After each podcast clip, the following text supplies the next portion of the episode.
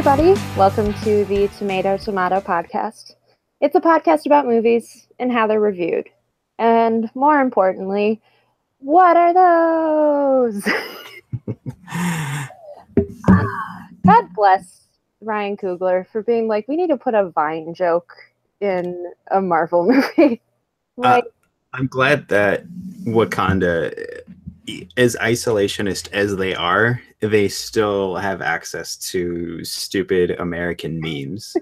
oh no, I, I feel like Shuri like spends a, a good percentage of her time just like keeping up with all of those things while she's designing technology.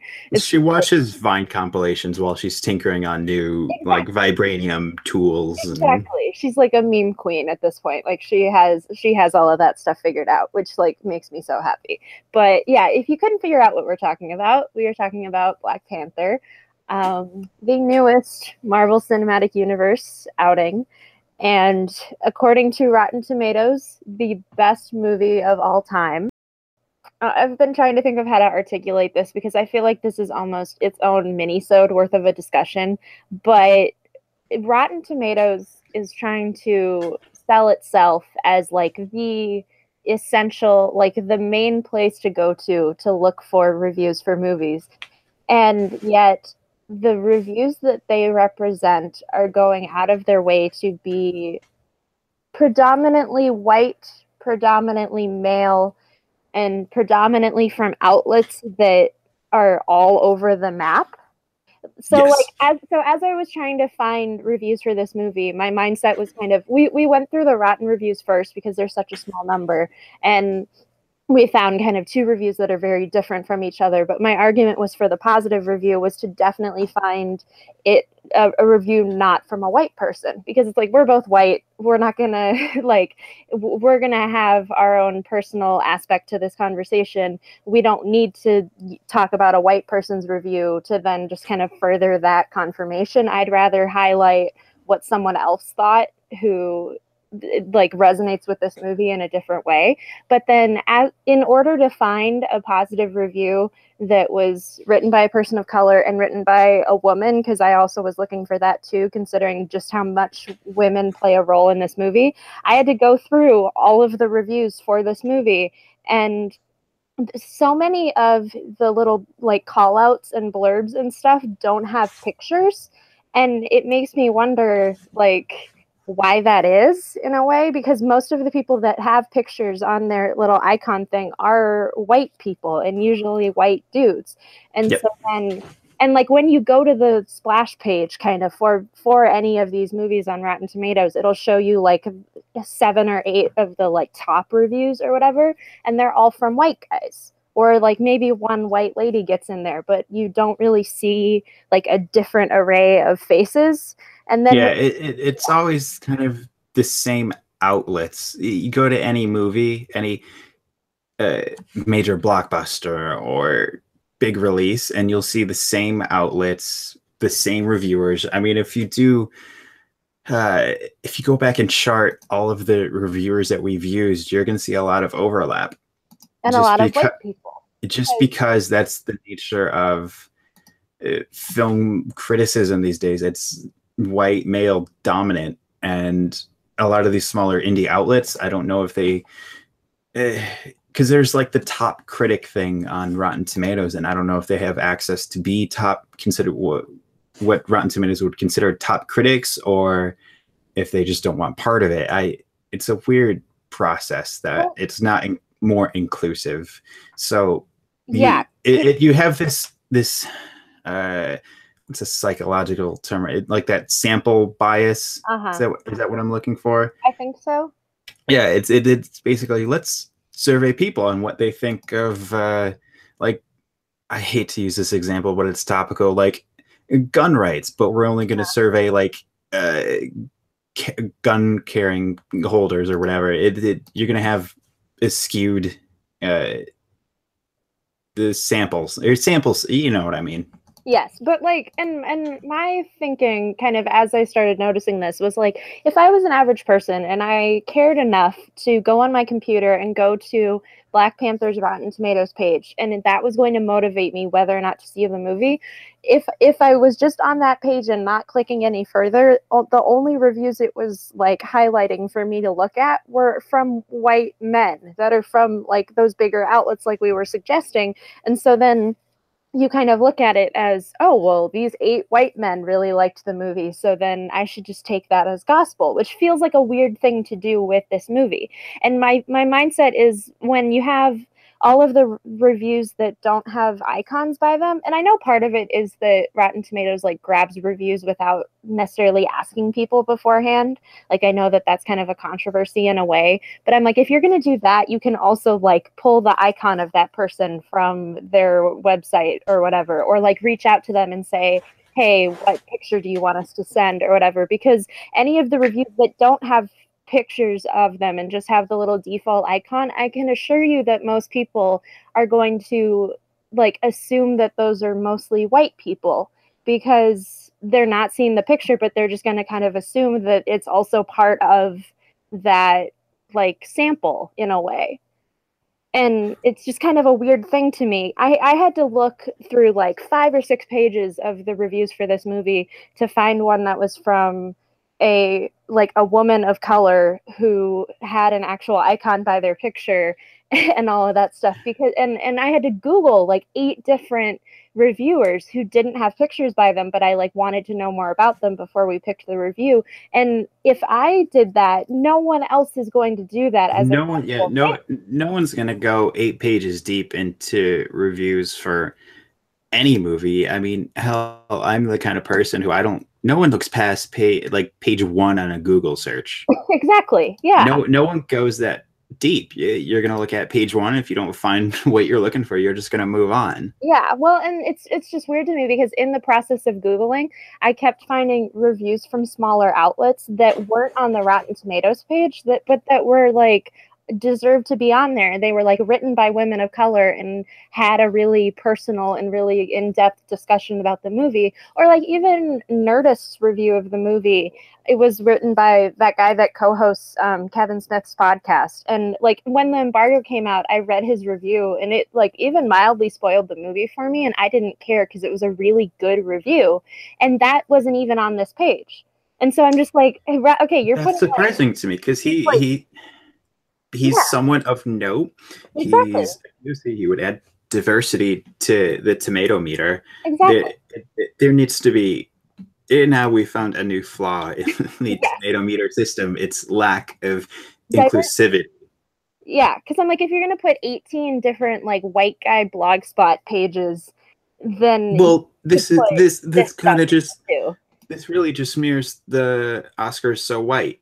Yeah, basically that. We're gonna have a small group of white dudes uh, telling us what's good and what's not. Yeah, but like, so I just wanted to go on that whole tangent. Basically, Rotten Tomatoes, fix your shit. Like, you can't be the definitive platform for all of this and then also not be making a conscious effort to make this really diverse and to make it where when people use your website they can see a picture of someone that looks like them offering their opinion of the movie and not just the eight white guys that always review these movies i honestly don't think they give a shit i know but that's because, because, because like they, especially they, with movies like, like this where have, i feel like to rotten tomatoes say? is that they've become kind of the gold standard.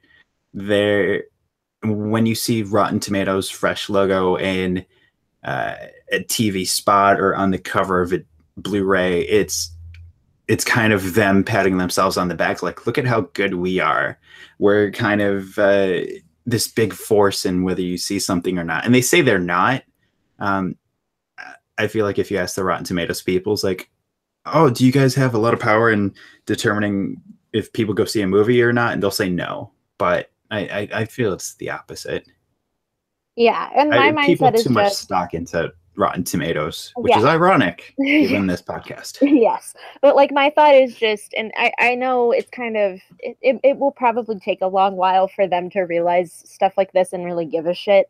But I think like this movie kind of shows that the industry can evolve and can evolve to be a more inclusive place where like everyone gets a seat at a table. And I feel like eventually Rotten Tomatoes will have to understand that their website needs to follow suit or if by then there'll kind of be a new platform, a new uh, tomato meter, whatever it'll be. I mean, there's something like Metacritic, but really yeah. that's like the off-brand version that no one really exactly. takes stock in until. Yeah, exactly. I mean, I wouldn't be surprised if we see independent bloggers, movie critics who are not included in Rotten Tomatoes top critics just splinter off and form their own uh, platform. Yeah, Oh, well, yeah, it just kind of frustrated me because it's like this is a movie where I would want to read, even having seen it, I would want to read a bunch of different reviews for this movie and to get a bunch of different opinions for this movie. And you would think that Rotten Tomatoes would be that resource, but it doesn't end up being. It ends up being what the 10 white guys and then a bunch of other scattered people throughout really thought of it.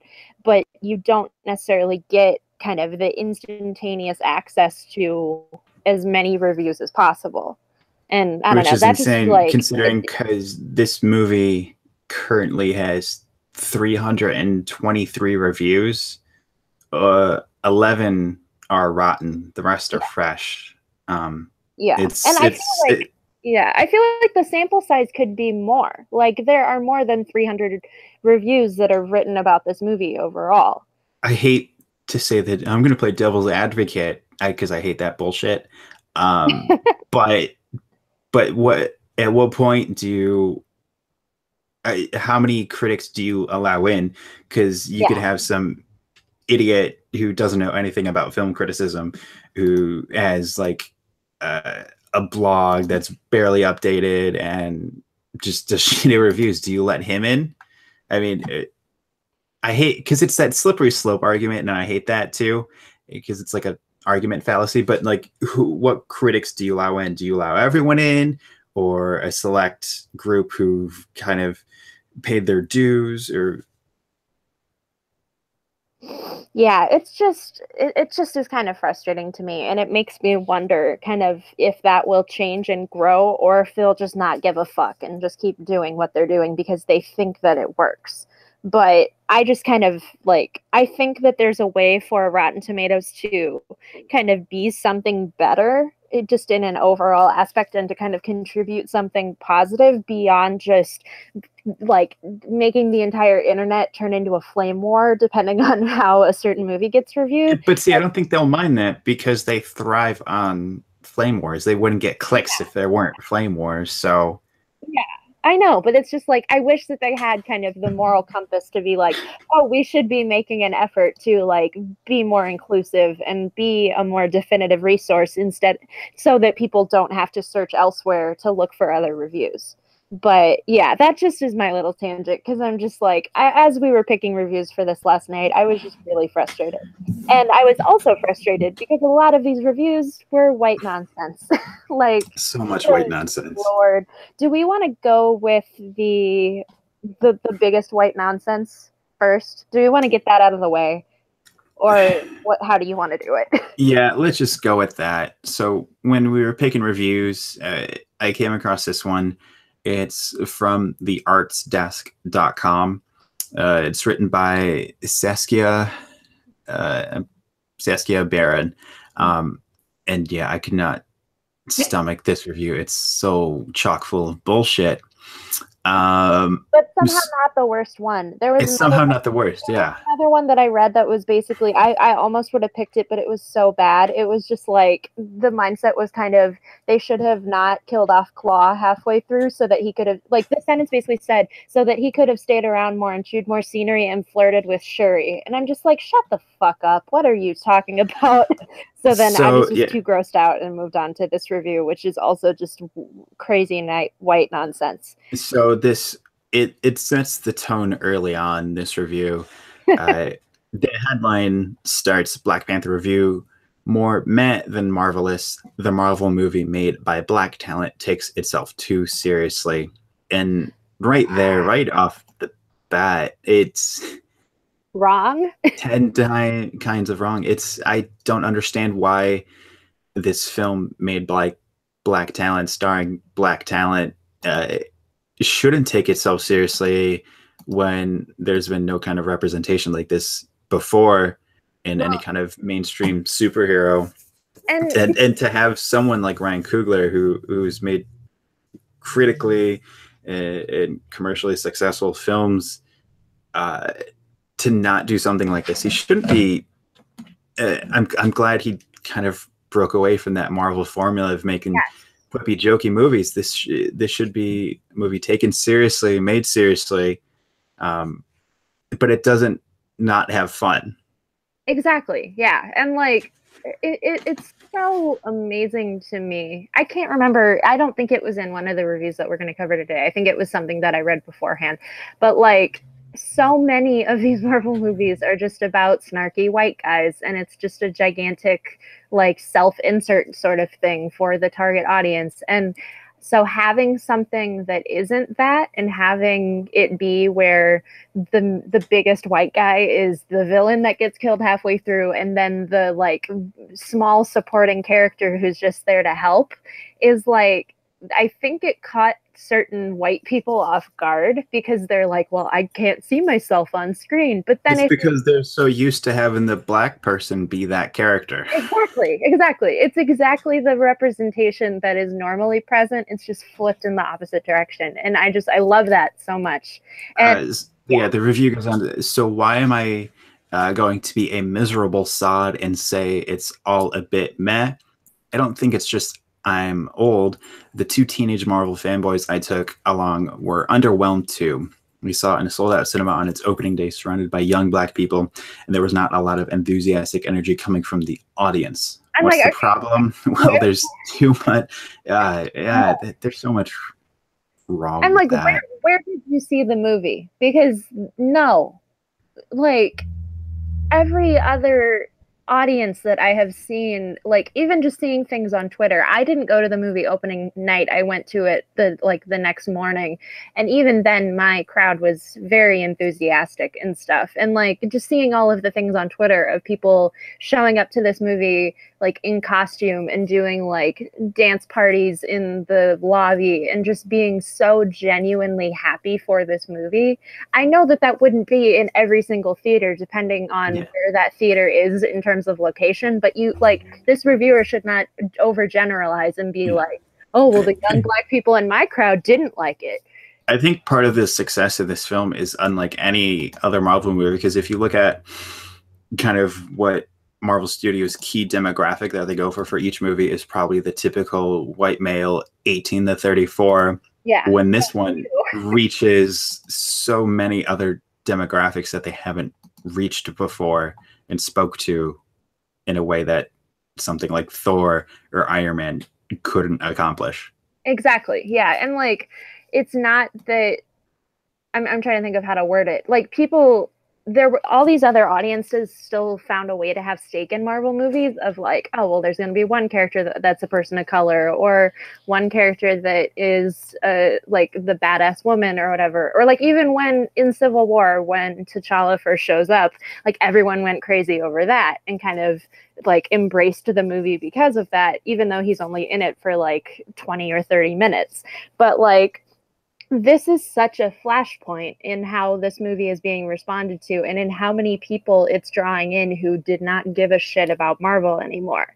And I I don't even I don't even think yeah it's not just it's a Marvel thing they're not coming out because Marvel Studios is slapped on it it's because they see themselves in this exactly. um, so the review goes on to say uh, uh, M'Baku who has an excellent ability to redirect racist stereotypes with comedy sadly Black Panther is just a bit too worthy and even my 13 year old got bored of the endless daddy issues in the narrative and was a touch underwhelmed by the superhero costumes. There were moments when The Lion King and Power Rangers crossed our minds and not in a good way. Uh, I, uh, I, I the whole daddy issues. That's I don't see. Uh, I mean, come on. But okay, so here's That's- the thing. I don't think that's a valid criticism at all. we were talking about this before we started and people are complaining because they don't understand that these movies don't like that the timeline of these movies has not gotten as consistent as they think it is it's not just oh this movie is set around the time that it's released it's like there's an actual timeline to follow and so having this take place a week or two debating like debatably after the events of civil war like he obviously still would be having daddy issues and of course killmonger is going to have fucking daddy issues. That's like his entire narrative. And I, and I and I bet they were not quick to point out any kind of daddy issues in white superhero movies. yeah exactly like okay ragnarok and literally every thor movie is just like thor dealing with daddy issues all of guardians 2 is just daddy issues Literally all of Batman. yes exactly but it's just the context of it in this one they think is too much because and the, fr- and And I the think framing of it- is so different from anything we've had before. Yeah. The style choices, the the narrative choices are wholly unique uh, in, in the way it's represented to us. Uh, the one thing I do agree from this review, uh, there are some real pleasures. The British actress Latita, I I'm sorry, I, I don't know how to pronounce her name, but Latita Wright uh, is a blast of total freshness as Black Panther's princess, Sister Shuri. She is more interested in designing and demonstrating her extraordinary super weapons arsenal than dressing up in ceremonial corsets. I think Q in the Bond movies replaced by a deliciously spiky young woman. I uh, I love Shuri. I'm so She- glad. I'm so I- glad for how much I love Shuri. I did not expect to enjoy her character as much as I did. She was fantastic. Well, and I think part of it is just what we're so used to is not what we got. Like even even just in the promotional campaign for this movie, there were characters that I was excited to see, but I went in with my apprehensions that they would be handled in the typical kind of Marvel way and that like the script would only allow them so much, but that they would they like that the actresses would still excel kind of in that supporting part, but that it would it would just be confined kind of to the formula of it all. And that's not what happened. And i've told you this i'll, I'll say it, it on here. So i wrote my like thesis in college about representation in marvel movies to the point where i sat there and rewatched all the movies and literally timed how long female characters were on screen it, like in in correlation to how long the movie was. And i was fucking disappointed with the results. Like even in movies where it's like oh there's there's there's a female character that's a huge part of this they were still in it for maybe a third of the movie.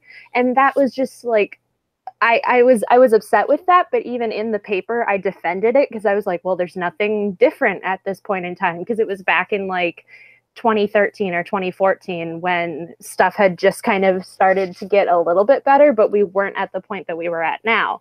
And going from that to this movie made me start crying because I was just so stunned by the diverse female characters and how much they play a role in this movie that they're not the like main selling point for. It, it's amazing how I I for, I'm forgetting the co-writer's name now, but Let me look it up because whoever that was in Coogler, the way they handled and represented all the female characters from this movie is amazing and should be the new gold standard. Yeah.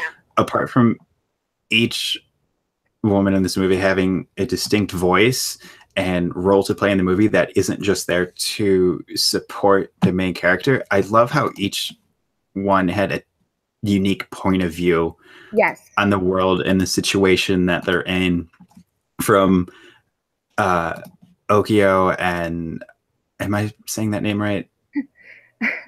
Uh Danai Gurira's character yeah, okay, and uh Lupita. yeah, Uh, like their little back and forth when it's like they're discussing Killmongers, like yeah. how do we handle it? That scene was fantastic. and it's just and it, it's as simple as this movie could have been predom- like in in another set of hands the, the the beats of this script could have been relatively similar but it would have just been male characters but it, it's just making as simple enough of a choice as like treating the female characters as people and not just as these like supporting plot devices that are just there to to support the main character but instead this just has all these female characters just like as the integral part of the story like the the, the events of this movie would have gone completely differently if you had taken out the female characters and all their different points of view and the decisions that they make and yes. it's just amazing also joe robert cole is the co-writer Okay. yeah That's just so we can um that but the, yeah, the review. Uh, I also agree with these points. The production design is rather fabulous, fusing African tribal townscapes and costuming with sci-fi futurist fantasia, referencing films from Metropolis to Blade Runner. Perhaps it's a film to go uh, without the high expectations, but time will tell if the initial hype pays off in the kind of repeat viewings uh, and more bullshit. But yeah, the the production design, the, one of the few uh, criticisms uh, that I've seen, not so much in reviews, but on Twitter, Yeah. is that there are points of kind of not shoddy, but kind of meh CGI. okay so that's Um, my, here's my thing. I don't think that's in the production design. I think Oh that's no, no, that's in the suits. That's in like the actual panther suits. Because even like i noticed that too and like even in the promotional material that aired like the week of the movie i was like ah fuck i hope the panther suit like looks better in the movie than it does in this ad and it kind of looked a little bit better but it's still it mainly just looked like it needed like one more layer over it to make it look more realistic There were there were other shots that I because I I saw this in IMAX 2D. oh okay So Some things were much more noticeable. Like a lot of the shots, um, when they're doing the duels on the waterfall, uh-huh. a lot of the crowd shots when they're on the cliffs, I, I could tell like, oh, that's just kind of a very CGI person. There were a couple shots with rhinos Mm. that were noticeable, but the whole movie itself is so great that I could overlook those along. Uh, like yeah, a couple frames of CGI that are meh. but like you have that in every Yeah, you have that in Marvel movie. Like honestly, there there are particular scenes in some of the other solo movies where I'm like, oh fuck, does that really look like that? And like even honestly, like rewatching the last time that I rewatched Avengers and Age of Ultron together, I was just like, Jesus fucking Christ, how did we see this as like the gold standard of CGI when it like already looks bad and outdated like five years and three years later?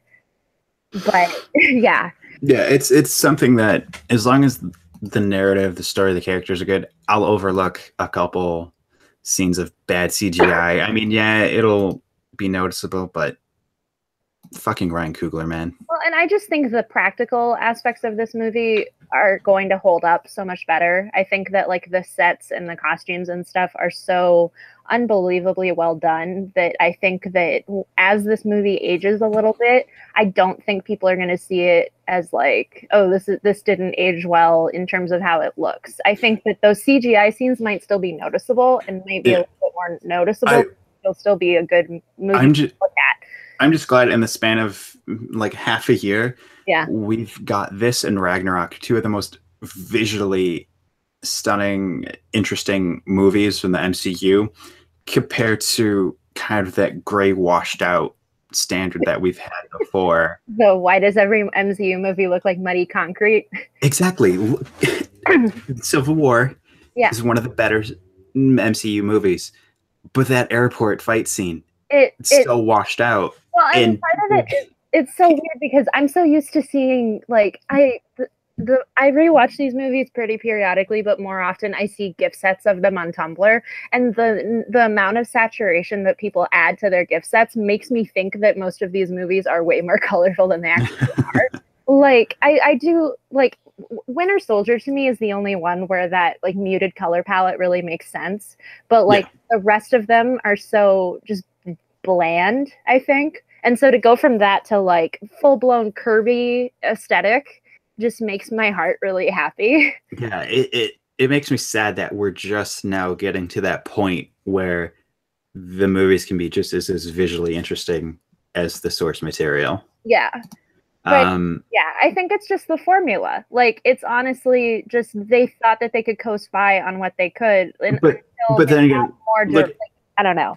look at the last two movies. We've had uh, Taika Yeah. and Ryan, two very distinct creative voices who know what they want and they were hired because they have that distinct voice and flavor that they could in- inject into the MCU and it paid off. Well, and part of it is that both of them brought in people that they already knew who they knew could do certain technical aspects of this movie. Like with Ragnarok, Taika brought in Stu from What We Do in the Shadows because he and his friend made that technology that then made the Valkyrie fight.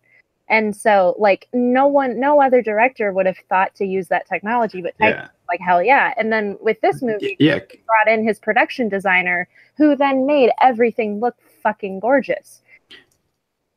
Uh, yeah. So jumping to the national review. Oh, are we gonna we're gonna do two rotten and then fresh?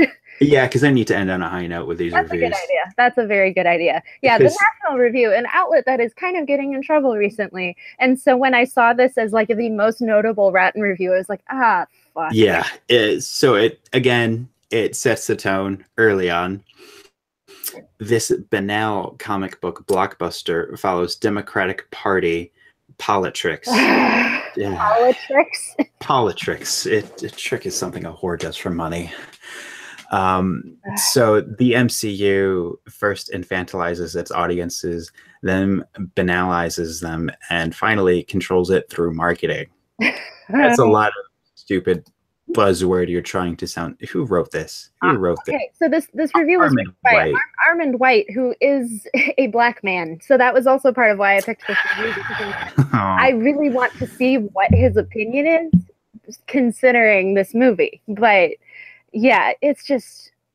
And it, So- also, I need to point out, it is kind of funny to me that the National Review, which is this big, like, a mess of an outlet, made a point to find a black reviewer for this movie, and yet so many other outlets didn't do the same.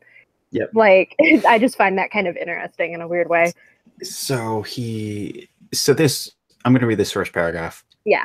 uh, this commercial strategy geared toward adolescents of all ages resembles the democratic party's political manipulation of black americans targeting that audience through its insecurities about heritage social prestige and empowerment so marvel's new instant blockbuster black panther appeals to adolescent fan- fantasies about birthright and ethnic invincibility dishing up the routine superheroics of T'Challa, a black version of Batman who fights crime dressed as a panther. He's a recent addition to the Marvel Avengers series and the new King of Wakanda, a fictitious African nation devised by uh, two of Marvel's pseudo social scientist writer Stan Lee and illustrator Jack Kirby. Now, let me break down everything that is wrong with this line by line. Um, so, first of all, uh, he's basically saying that this is some kind of Propaganda. democratic propaganda.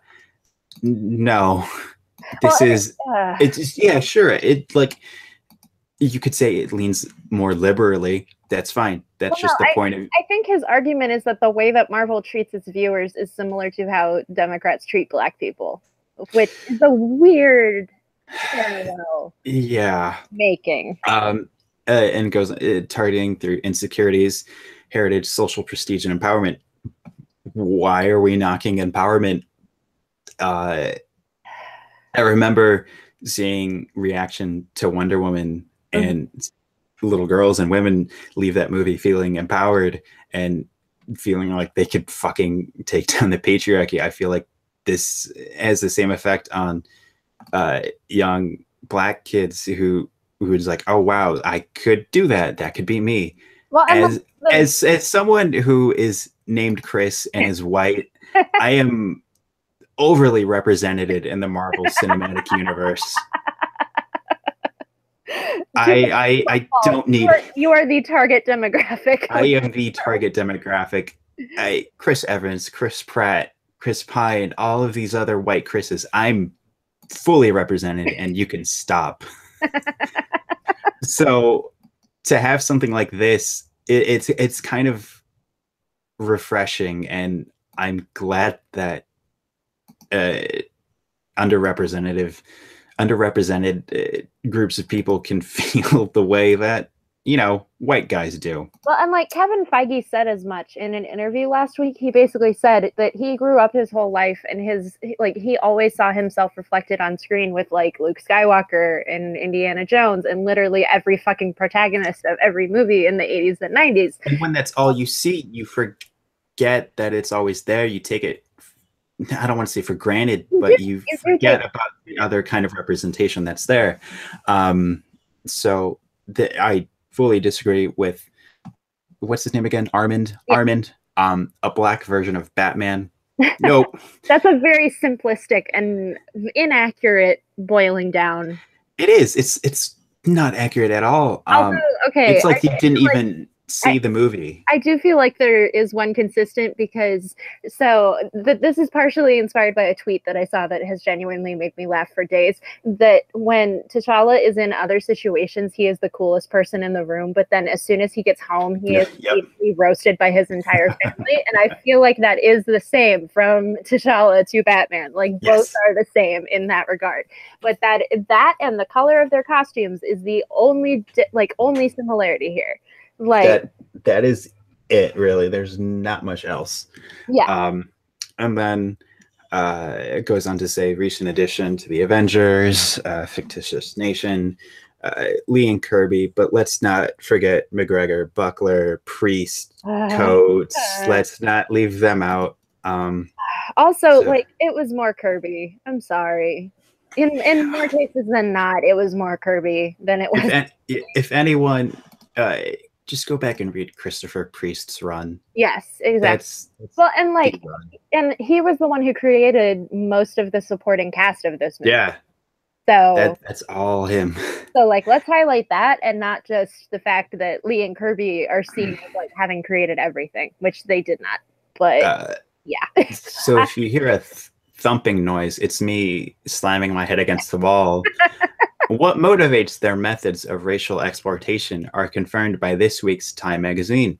Its cover features Boseman, uh, Black Panther star, handsomely replacing Time's infamously racist darkened OJ cover to prove that the publication has abandoned journalism to become a social justice warrior pamphlet. Combining youth and black exploitation is an effective propaganda tactic, tactic when audiences don't recognize how they're being manipulated they're simply flattered by it. I I love how he's eh, stroking his own ego by somehow being above this propaganda yeah. and exploitation. Uh, you're so brave, Armond. So brave. I but okay, so I don't understand his point of view and logic behind this. It calling the Times out for being a social justice warrior pamphlet, uh, black exploitation propaganda. If, if, your idea of propaganda is empowering uh, black youth, then I'm all for that propaganda. Yeah, honest to God. that final shot of uh, T'Challa and and the kid at the basketball court uh, is fantastic, especially now knowing where Coogler is coming from in his history mm-hmm. with Oakland, mm-hmm. it adds so much more weight to it. Um, so uh, screw I, you, Armond. uh, I God, I just love, I fucking love this movie. Like, I just love that that we're at this point in time with this movie, and I like, like we said before, I want this to be a flashpoint for what everyone else does from now on. I don't want to ever revert back to what we have gotten used to. Like, good fucking lord. Yeah, it's it's insane because you you see all these white guys discussing this movie and not getting it. um, they just don't. Uh, they'll say it's like, yeah, it was it was a fine movie. It was okay. Yeah, but they don't, they, they don't understand the cultural, racial the grander significance of what this movie is. Sure, it's generally kind of by the numbers. Not really, though. In some, in kind of like that hero's journey way, but like, yeah, but, but like it, also you can't completely subvert that. Like the movie yeah. subverts it enough and still makes it like it, it in in the context of the other Marvel movies. This does feel slightly unprecedented. Like there are elements of this movie that can like you can argue are also in like Winter Soldier and some of the more like political sort of movies, but to an extent the way that this is presented and the narrative that we kind of get, you haven't seen within the context of a Marvel movie. So I don't know. I just hate this review so much. Utopian Wakanda, hidden behind clouds and mountains away from European colonizers, resembles the faux naive heaven of the 1933 Negro musical Green Pastures. But the old timey Christian in that film is now replaced by faux naive Afrocentricity, including cliched tribal customs. T'Challa must fight challengers to his throne. Um, during the radicalized six, 1960s Green Pasture stereotypes were considered an outrage. Black Panther would seem f- similarly fake if people weren't falling for it without question. Once again, we see the nation's psychic wounds, the black folks desperate for white people's appreciation, exposed by stripping off the Obama bandage. I just. What fucking chip on his shoulder does Armand have? Or where is this coming from? It's so it's so specific but so odd. It is. Like he a Black Panther offers no mystical alternative to racism's threat or the helplessness endangered by the tragedy oh of slavery. The, the, original sin. Uh, instead of the movie offers a pantheon comic book fantasy of black empowerment that exchanges the actual history of the 1960s Black Panther for a super official commercial remedy. This rather than not ever read a comic book. The like, I don't think he, he doesn't even he.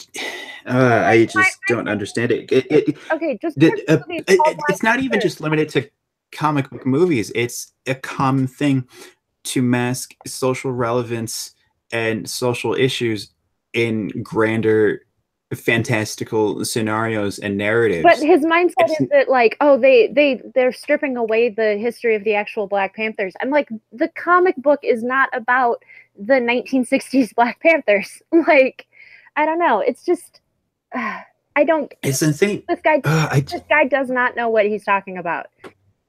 It's, God, even in the early days of Black Panther, uh, before he had his own. He he he was in uh, Jungle Action. Yeah. And in those early issues, he fucking fights the KKK in yeah. America. Yeah.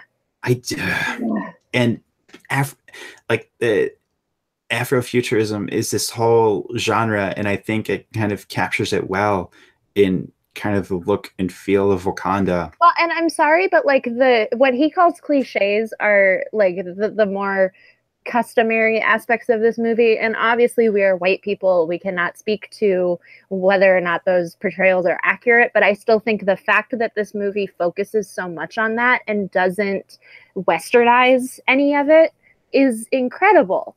Like it's not a bad thing. I don't know why no. he sees it as a fucking bad thing. It's just as frustrating. And then let's rather than a battle of ideologies like Booker T. Washington versus W.E.B. Du Bois, it plays out director writer Ryan Coogler's own inner conflict between his politically conscious upbringing in Oakland, California, where the furry, where their uh, story is first set, and his desire to join the Hollywood mainstream Coogler's ambivalence is embodied by the dignified T'Challa and the swaggering Killmonger, updating the good brother, bad brother dichotomy of the 70s black exploitation films in which community activists fought drug dealers. No. No. No. Okay. there's a, there's an article I will link to in the comments of this thing. So it's a piece by the like film critic Hulk, the guy that like writes all of the like things on Twitter and then has his own kind of blog and he contributes to other people and stuff. But so like he he wrote a really long thing about Black Panther that like I read the day that I saw that the movie like after I had seen it and it just gave me chills all over again, like remembering how good the movie was. And what he kind of points out is that the the Killmonger and T'Challa thing is very much like it can be interpreted as this allegory for the like Martin Luther King versus Malcolm X and kind of the the war that has gone on with like within black people in America and how they respond to certain things and how ultimately neither is really seen as the right one. Like they both they both realize that they're at fault and there isn't as mm. concrete of a good guy bad guy thing. Like so many people are basically saying oh killmonger was right after this movie. And i think that that is because this movie kind of pinpoints that sort of struggle and everyone can like everyone can interpret it, it how they want but representing it that way and not just having it be a traditionally evil or traditionally good thing is a brilliant way to go about it. Yeah i'll i'll get more into why i love killmonger. Yeah. I just want to read this mm. part of the review and then i need to move on from this because yeah. i cannot stomach more of this bullshit yeah. from the review. Yeah. Unlike biracial vin diesel's the chronicles of riddick which uh-huh. translated racial and political awareness into a quasi classical drama. Black Panther marginalizes its white characters. Uh-huh. Another broken white boy for us to fix. A Wakandan scientist rhetorically spears a CIA outsiders. Its focus on what masculinity means for heartbroken black boys. There is so much wrong with that. Marginalizing white characters is not a thing. Get out of here with your fake, phony, reverse racism bullshit. The, another broken white boy for us to fix is my favorite fucking line, like one of my favorite lines in this movie, in part because it references Bucky, but also yes. just because it's such a hilarious way of referencing Bucky. Like, and it, it says so much more beyond that. Like, it's a, it's just a great, greatly written line, and yet it's like, oh no, it's marginalizing the white people. Ugh. But like, yeah, there's so much. I'm really failing to see where he comes from. Oh, this... wait, hold on. Hold on. There's an interesting like do you want you said you want to move on to this review, but I think there's one paragraph that we would we would be like doing service not... ourselves if we're if we're not mentioning. Coogler's attempt at genre revision is part of the Marvel indoctrination. God, fuck, I am asleep. Sorry. So it's less interesting than Zack Snyder's battle with Warner Brothers over artistic expression in the DC universe. Snyder turns moral conflict into sensual kinetics. You can relate to the great urgency of Man of Steel, regardless of race, but Black Panther never achieves an interesting vision. The the FX sets and costuming are stock. They lack even the childlike idealization of what that make the quote unquote Africa scenes of Coming to America and the Remember the Time music video, such straight up feel good versions of Black anthropology. Afrofuturists will justify any whim, but how can they square the updated James Bond Star Wars technology of the Wakanda people with the fact that they're still living like the natives in Tarzan movies? It indicates just how little Americans know about the various cultures on the African continent. Black Panther's marvelization of Black history and anthropology is pathetic, and the marvelizing of Black imagination is appalling. Okay, so let me write down everything wrong with this review. I'm, I'm going to start small, a very small critique of that paragraph. DC Comics Universe, you could just say DC Universe. Yeah. That's redundant. That's a very small critique in the grand scheme of things. Machine, machine. Yeah. Basically, uh, basically everything you just said is wrong, Armond. you, Luke Skywalker. Um, it, eh. like I said, this guy has not read a comic book. He does not know that Wakanda's whole thing is kind of the Afrofuturism and the whole struggle I, of it, and that is addressed in the movie. I, I like, would love to get Armond in a room with someone like Coates or Priest, just yes. to school yes. him and how oh. and how wrong he is, and how you have these prominent black writers contributing to this character and molding and creating this world that is so fully so entrenched in so African culture. Yeah. it, it's upsetting how wrong he is. and I'm just like, why? Why did you have to bring in Snyder? Like, why? This is not. He brought in Chronicles of Riddick. I he's. I but I'm just like, why? Why did you have to address the Snyder aspect? Because this is like, I don't know and like we were kind of talking earlier about this movie. We were kind of saying we're hoping that this also makes dc realize what the fuck they need to do and like the, the whole thing of getting directors who very clearly have a vision which they kind of have been doing to an extent with patty and james wan and all of they that. just but butcher like, half of them but yeah but my point is is just i'm like it, it, it just and it just offends me that they brought snyder into this debate of completely wrong opinions about everything. I'm just like no but yeah, I just needed to bring that in because good lord. Uh, and yeah, the rest of this is just it's just more bullshit saying the problem isn't one particular movie, but the celebration of the illusion of progress.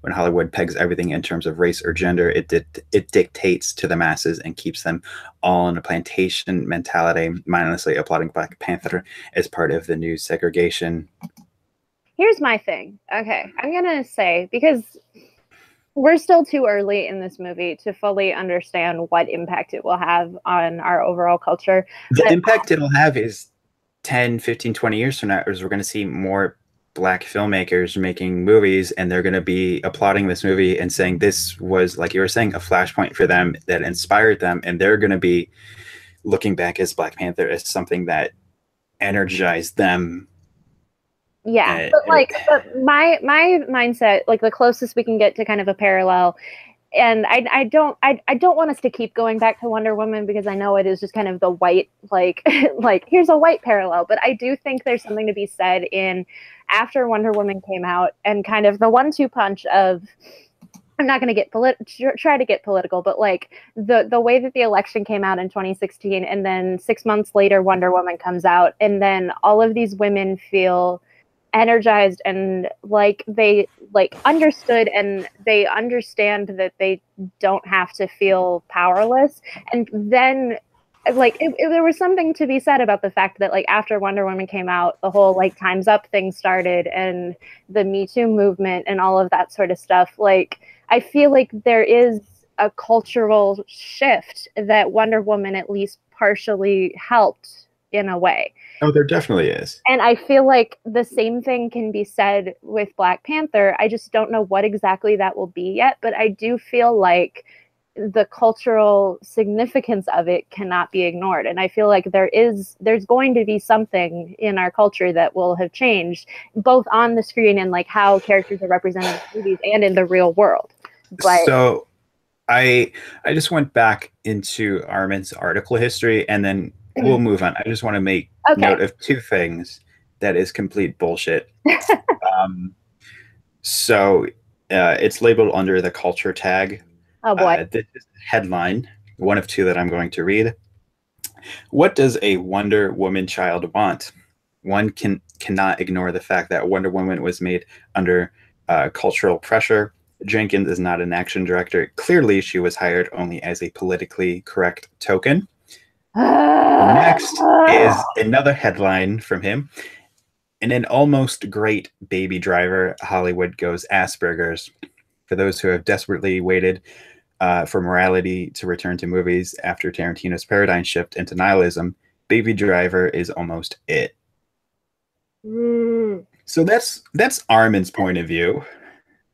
Uh, and like I, am sorry, I, in a way, I do feel bad that we like are highlighting this review, and but but I think us picking it apart and pointing out how fucking wrong it is feels of note because this felt like a more interesting review to cover than like the the the nine other weird blog spots that I, by white people. People are fully entitled into their opinion, their point of view, but when something like that is so wholly wrong and when and you're baseless, out of your way to be pessimistic, exactly.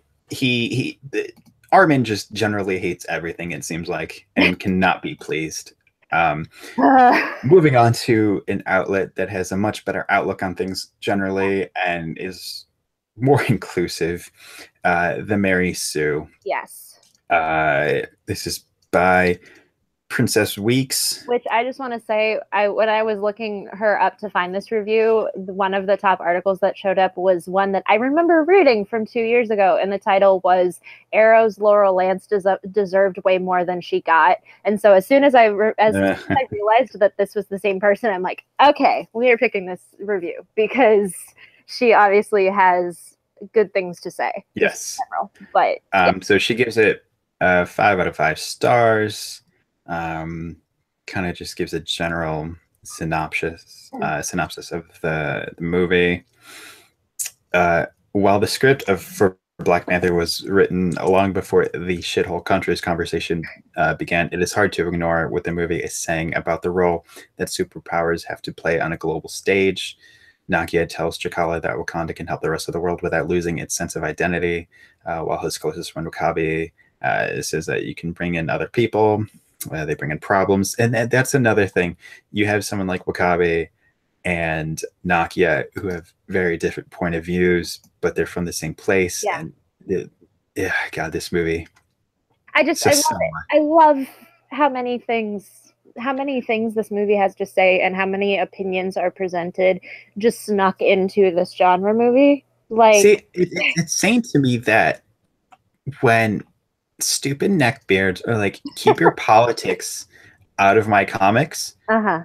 I don't know how comics work. they don't. They don't understand that they've always been there, but they're really just complaining about the way it's presented. There, there are good ways politics are presented in comics and bad ways. They're often complaining about the bad ways where it seems ham-fisted or uh, I'm doing air quotes shoved down their throats. Black Panther does it in an ingenious way Yeah. it through its characters um, having different point of views discussing these issues not not to the audience but to each other and it's part of the narrative Well, and like I'm gonna say, I, I would think to an extent. This is kind of interesting to me that I just realized.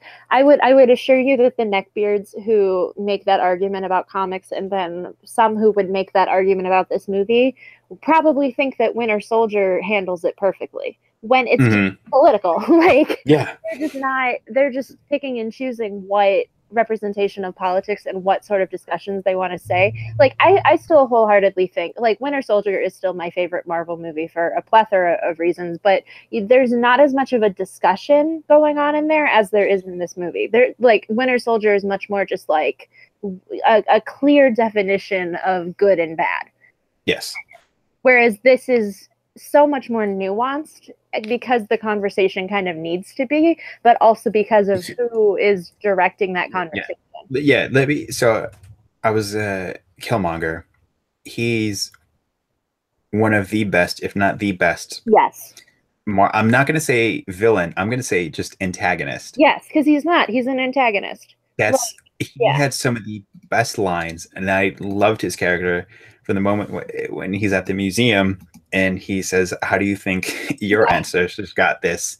Like he has a clear point of view. He's a social justice warrior, looking in a way in his own uh, mind, and his final line yes uh, was like, holy shit, Ryan Coogler.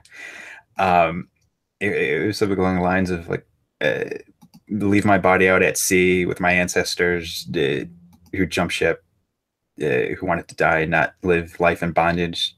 yeah I horribly paraphrase that, but you got the general gist like gist as a white person yeah, but that line was like, holy shit. There's, I don't, th- I can't think of a line that's been that nuanced and poignant in a Marvel movie before.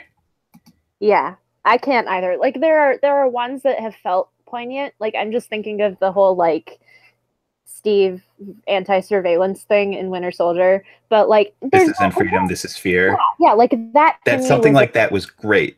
that was like a great Steve line, but the Killmonger thing is just a great line in film. Like that was just such a profound thing to say, and to slip that in as he's dying is like holy shit. like, uh, I just I, Uh, I, yeah, I yeah, the review uh, it says while there are no surprises in the film, there is also no filler. It is a tight script despite being just over two hours long, and it knows how to have something to say without losing momentum. Yes. Well, because like even so in the first act, there were moments where I'm like, okay, this scene is going on a little bit longer than I personally would have edited it or whatever. Like then then I would have expected it to be edited, I guess is what I'm going to Yeah. say. I need to see it again because just for the sake of seeing the flow of it and if there was any fat to trim from it, but Yeah. right now I can't think of anything But, offhand. but like when I would think that was scenes that then shifted back around like in the later parts of the movie and like there were echoes of the, those original scenes and it mattered because like even the whole like the the ritual where he gets his powers back and then goes to the like spirit world and whatever there were moments where i was like okay maybe this is a little lengthy at moments like Mhm. more, more lengthy than i was expecting in a marvel movie i guess is my point because it's like these these marvel movies are usually so like bang bang bang get to the next like set piece and next thing that's of importance and whatever. But this movie gets so many opportunities to breathe. And Yes. the, and like the moments that it gets to breathe then completely make sense within the narrative and are really interesting like just as a viewer. Like uh, i just love this movie. Yeah. good lord. Um, it also fixes one problem that I had with Wonder Woman: the lack of female warriors beyond the beginning. So this made me think if if I could talk to Patty and like go back in time, Mhm. I would make one change to Wonder Woman. Maybe I because seeing all the Dora Milaje just Mhm. kick all the ass, Mhm. it, I think it would have been interesting to have another Amazon go with Diana and Steve. But see, I think the whole argument of it is that, oh, well, she can't, like, it, it's a big deal that Diana was the only one Yeah. willing to leave. But I, I do think you could have still had another supporting character Yeah, equally, I don't know, but then it wouldn't have been Diana's story. It's just, exactly. It, I- it's I- it's like a uh, double edged. It's like, do we have more female characters in this, but at the same time possibly dilute Diana. diminishing, yeah, her her arc. Well, because like my my thought is is that I don't know. I'm trying to think because like in a way, to me, the women overshadow T'Challa in this movie, and I oh, not mind. So it was a weird thing. I because I was talking with my brother about this after seeing it, and there were stretches of this movie where you just don't see T'Challa, yeah, and it's just and like I didn't mind at all. I wasn't itching. It's like, oh, where is he? What's he up to? There were like maybe stretches of ten minutes where he's not on screen. yeah, or 15 it, it was all the ancillary characters but Well, they like- were so good and engaging that i didn't care. Well, like even the like the fight scenes where like the the whole thing in the casino when it when it kind of fractions off and it's like T'Challa and Shuri driving the car and then Okoye and Nakia driving the car like they're they're treated as their own separate little set pieces and it's not like like you said there are stretches of time in this action sequence where the main character is not shown and I'm just like that's kind of great. Like I don't know. It and just this movie good lord. But i it, it, it's weird because i but going back to wonder woman i see it as its own little perfect thing. I don't want to compare it to what has come after it because i still think wonder woman nailed so many things on its own. But i am it does. I'm curious what like how what at what point patty is right now in coming up with the sequel and like i hope like, i like- hope this has them reevaluate wonder woman too. because my thought is is that I we I have a feeling there's going to be a female villain of Wonder Woman 2.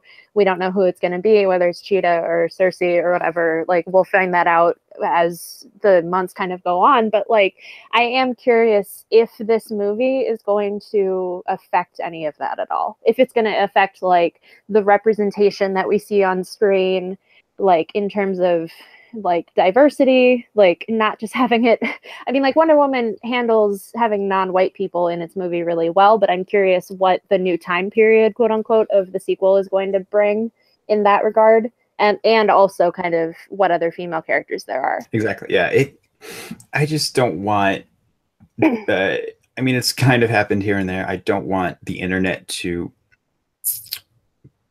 punch down wonder woman Yes, exactly. after this it they're both valid and great for Yeah. what they've done for the comic book movie genre And like I, they I have different approaches yeah, um but we can't knock wonder woman for having the hindsight of black panther now well, and like I feel I don't know, like I, I retweeted a thing earlier this week that was basically the ten minutes ago we didn't have the Amazons and Wonder Woman, the Valkyrie in Ragnarok, and then the the like everything in this movie. Like it's just insane to me that and this made up, like n- not even a year yeah we've had wonder woman the amazons the valkyrie Dora Milaje. Like Yeah. it, it, it's such great progression that we've had, and it's yeah that it might stumble a bit and not meet expectations of like we're not going to get there right away, but it's progress. it, it's it's progress and it makes me really happy that that progress is even happening so yeah it's just i'm trying to think of what else there is in this review Uh, basically, a lot of praising, which is deserved. Um, oh, after this film, I never want to hear about Professor X is MLK and Magneto is Malcolm X. uh, yeah comparison ever again. I'm not surprised Ryan Coogler called that his most personal film. Uh, everything about it is wrapped up in the complex experience of blackness in America with the Afrofuturism of an African nation that can lead the world in scientific advancement if it wanted to, which uh, I'm really excited. I don't know if they only signed Coogler to one. Um, I, I feel like they had to have they have to have be making a deal now. Like it, it's like it's the Patty Jenkins thing yeah, over again. They're gonna, they're, they're gonna, gonna do some renegotiating. yeah, it definitely. God, yeah, Um, I'm just I'm I know we're still basking in this one. We're still enjoying it, but I'm super excited to see where the sequel goes. I have no idea where it can go, um, or what it'll do. Um, but I'll be there day one. God, yeah. Well, and like uh, after this movie, I want. I don't know. As much as I want Coogler to keep making Black Panther movies, I wholeheartedly don't mind if he t- takes on other things in the MCU.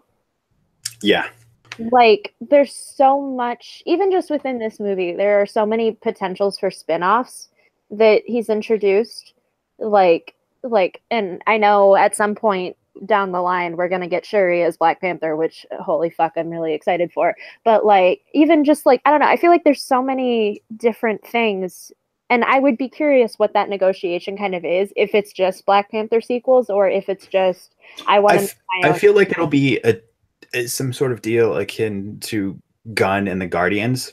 yeah like how Gunn is kind of shaping the cosmic side Yes. of the MCU. Uh, Coogler will kind of have control of this little corner of the MCU. Yeah, I think so too. But like, I also would love to just see him do an Avengers movie if he wanted to, or like some sort of other en- ensemble movie, like with characters from Black Panther thrown in, but just making his own kind of story and introducing more characters from the other places within the MCU. I think would be really cool, especially because we know that he wanted to introduce um, Kid Kid Patriot. yeah, I was like, I didn't want to butcher his name, but yeah, like knowing that he wanted to bring that into this movie as well makes me think that like I want to see what other ideas he would have, and I I would love to see what he would do in the context of a bigger kind of team up movie that that kind of goes all over the um, the MCU a little bit. Same. Yeah, Like, that's kind of how I feel about Patty. Like, give her Justice League 2 after Wonder Woman 2. It's just Yeah. Have them take on more exactly. in shaping this universe. yeah it's just i mean that's kind of what happened with the russos it was like they came in they made their one thing everyone lost their minds about it and then they now are directing so it's like keep having that happen with these directors that you know are a like, incredible talent that you have Graduate them up onto bigger uh, movies. Exactly yeah good lord i just love this movie so much i'm just so happy that this movie exists Yeah, it's, and I don't think we can really even do our final segment No, considering. no, I mean, you kind of just did though. You were just kind of the what what would you you don't even know what you would want to see in the sequel, which is usually I mean, I have a like. context. There's a trope that this movie does that I'm generally against, but Okay, because it's so in, because it's so important to the story Yeah, that I didn't. You mentioned that you had one trope that bothered you, and I w- I've been curious for like a week what it was. It's killing off the villains, Okay. killing off um, Klaue. Uh huh. And when that happens, like, ah, well, there goes it, it. In this movie, it kills off Klaue and Killmonger, two of like the big bads in kind of the Black Panther mythos, but they're so important and serve the story so well that I can overlook it and it's fine because Killmonger's death is so fucking poignant. Well, and like I love that.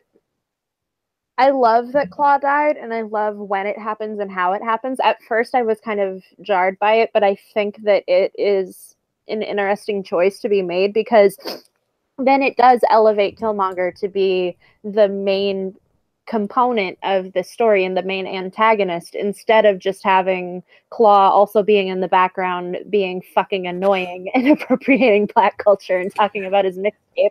But like, like the, like- like like there he are plenty of his purpose.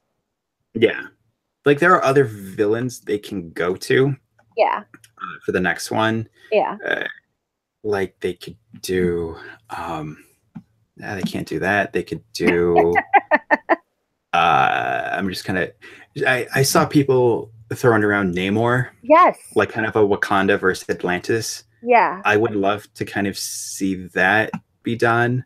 Well, and Um, like, also that kind of in the comics, that kind of propels Shuri to be Black Panther. So if, Yeah. if they're setting that up, that would be a really interesting sequel aspect. If people would be like, "Oh, it's just pi- like piggybacking off of Aquaman," but I feel like they could do it in a way that would be really Yeah. And then there's other characters like Achebe or or Malice, Mhm. who is Nakia. Yeah, Uh, so there's other places they can go. They're not as well known as Killmonger or uh, Klaue, but whatever Coogler does, it's going to be good. So that's why I think the best route they could go is Namor, but they don't have the rights to it. Um, they they do though. they, they uh, uh, for okay, now to wait. solo. Yeah. No, no, Feige like stealth got the rights back Oh, okay. two or three years ago. Because I know I've written that up at work before. It's like everyone keeps wondering, like every couple months, there's like, is this person gonna play Namor? like, Because like that movie almost kind of writes itself. You have yeah, Namor, head of Atlantis, this experienced, no nonsense, uh, stubborn king versus T'Challa, kind of the newly uh, king of Wakanda, who's Yeah. much more cooler uh, than Namor. Namor's a little shit.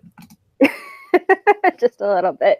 But yeah, I just I, I I think that going back to the villain thing, I think that this movie handles it really well. And I think that Klaue was used just enough. I also love that we have two of the biggest movies in the past six months have killed off Andy Serkis halfway through. I so there was a moment where I think there's a, a missed opportunity, Ryan Coogler. I'm speaking directly to you. It would have been a stupid line, but when uh, Klaue is meeting with Ross and they're they're trading the vibranium, he should have said like "my precious."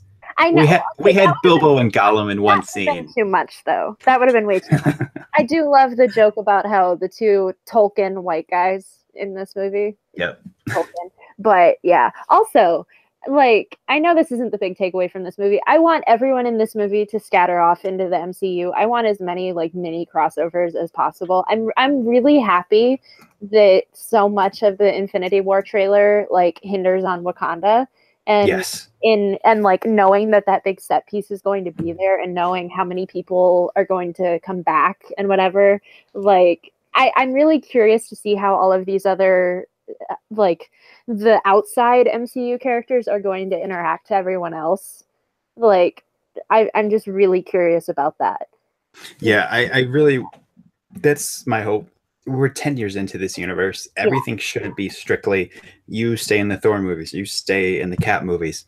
Let this universe feel like a universe and Yeah. have these characters cross over. yeah yeah i'm just like knowing that um M'Baku is going to be in infinity war I, I just am like really excited to see who he is like yeah i also just want shuri to just like show up on tony stark's doorstep and like show him up in every single way like good lord she Yeah. i love i just love that the smartest person in the mcu is her and not the two white Yeah. guys that we've I need I need her to have a scene with Tony, like you're saying, and just show him up. and just and it's like he he thinks that he has something right and then she tells him the alternative and then it's like like he just gets owned and he's just like ah fuck. But but yeah i just want everyone from these movies in as many other things as possible. Like i and like we were talking before i want like there's that possibility that ross is in captain marvel. I know like that's such a weird little cameo and i really want that to happen now because yeah. it's it's just such like it, it, it is it's treating everything like a universe and it's letting these characters story It adds this like yeah, it adds a nice uh, like through line connective tissue to it all. yeah exactly. And like yeah just as soon as the air force line happened i was like yes okay. I'm like that's something. But yeah i want everyone in all of these movies. Like i just want this to be i want this to be the new um like I, I can't even think of an alternative where it's just like a solo movie that everyone else shows up in. I guess Winter Soldier was an alternative because it was like It, it, it- it's Sam showed up in Ant Man and all of that stuff. yeah. I want this to be kind of the new standard where it's a purely solo movie, but an ensemble. Yes. Exactly. And like in in this way that makes sense and it not just Civil War basically being Avengers 4. like Exactly. Like, like there's no way. Going back to Wonder Woman, there's no reason why Wonder Woman two maybe shouldn't have a guest appearance by like Hawk Girl or Canary or another Amazon. There, there's no reason to not have that kind of uh, to help world build and expand the cast and have more representation. Exactly. Yeah. I'm just uh, I'm just so hopeful. Like this movie just makes me so hopeful on so many levels. Good lord. Um is that it? Do we have any more that we want to add? I think that's it. Awesome. Um, where can people find you on the social media? Uh, they can find me at the Chris Fido on all the social medias. How about you? All right. You can find me on all the social medias at Hey It's Jenna Lynn. You can find our show at Tomato Tomato Pod. Um, we're on Twitter and Facebook and YouTube and We're gonna work on Letterboxd. yes, yes. Which I, I'm hoping will like actually be an interesting thing and not just like oh we're like a, a brand that's trying to like jump in on Letterbox. But I've been using Right. it for like two years. I think it's really fun. So yeah. Um, and then please re- leave reviews. I was thinking of having some kind of contest for reviews, or just like, hey, in your review, do blah blah blah, and then we'll do blah blah blah. But I haven't thought of the finer details yet we'll figure it out eventually. because y'all need to leave reviews. Yes.